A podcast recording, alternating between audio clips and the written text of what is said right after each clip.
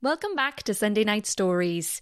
Tonight we have another piece from the talented Laura Lamarca called Orchards of Sole. Just as I mentioned last time, Laura recently had a second edition of her book, Memoirs of a Messed Up Mum, published. It's currently available on Amazon, and you can find the link in the description.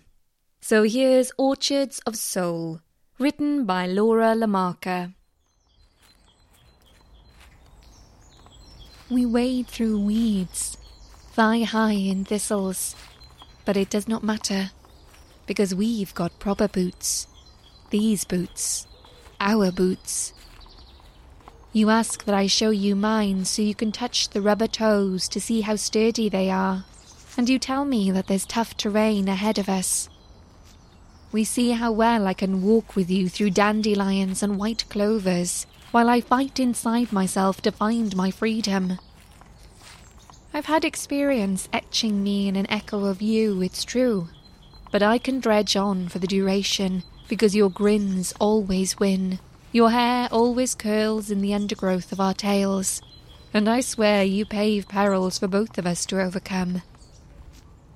My heart is naked now, and heels dig apples inside themselves so they can stay snug in these boots and reach destinations that knock your eyes into mine every time oceans ruin our shoots. Together, we are orphaned roots in Wellington boots, and we are walking along this lolling tongue of life.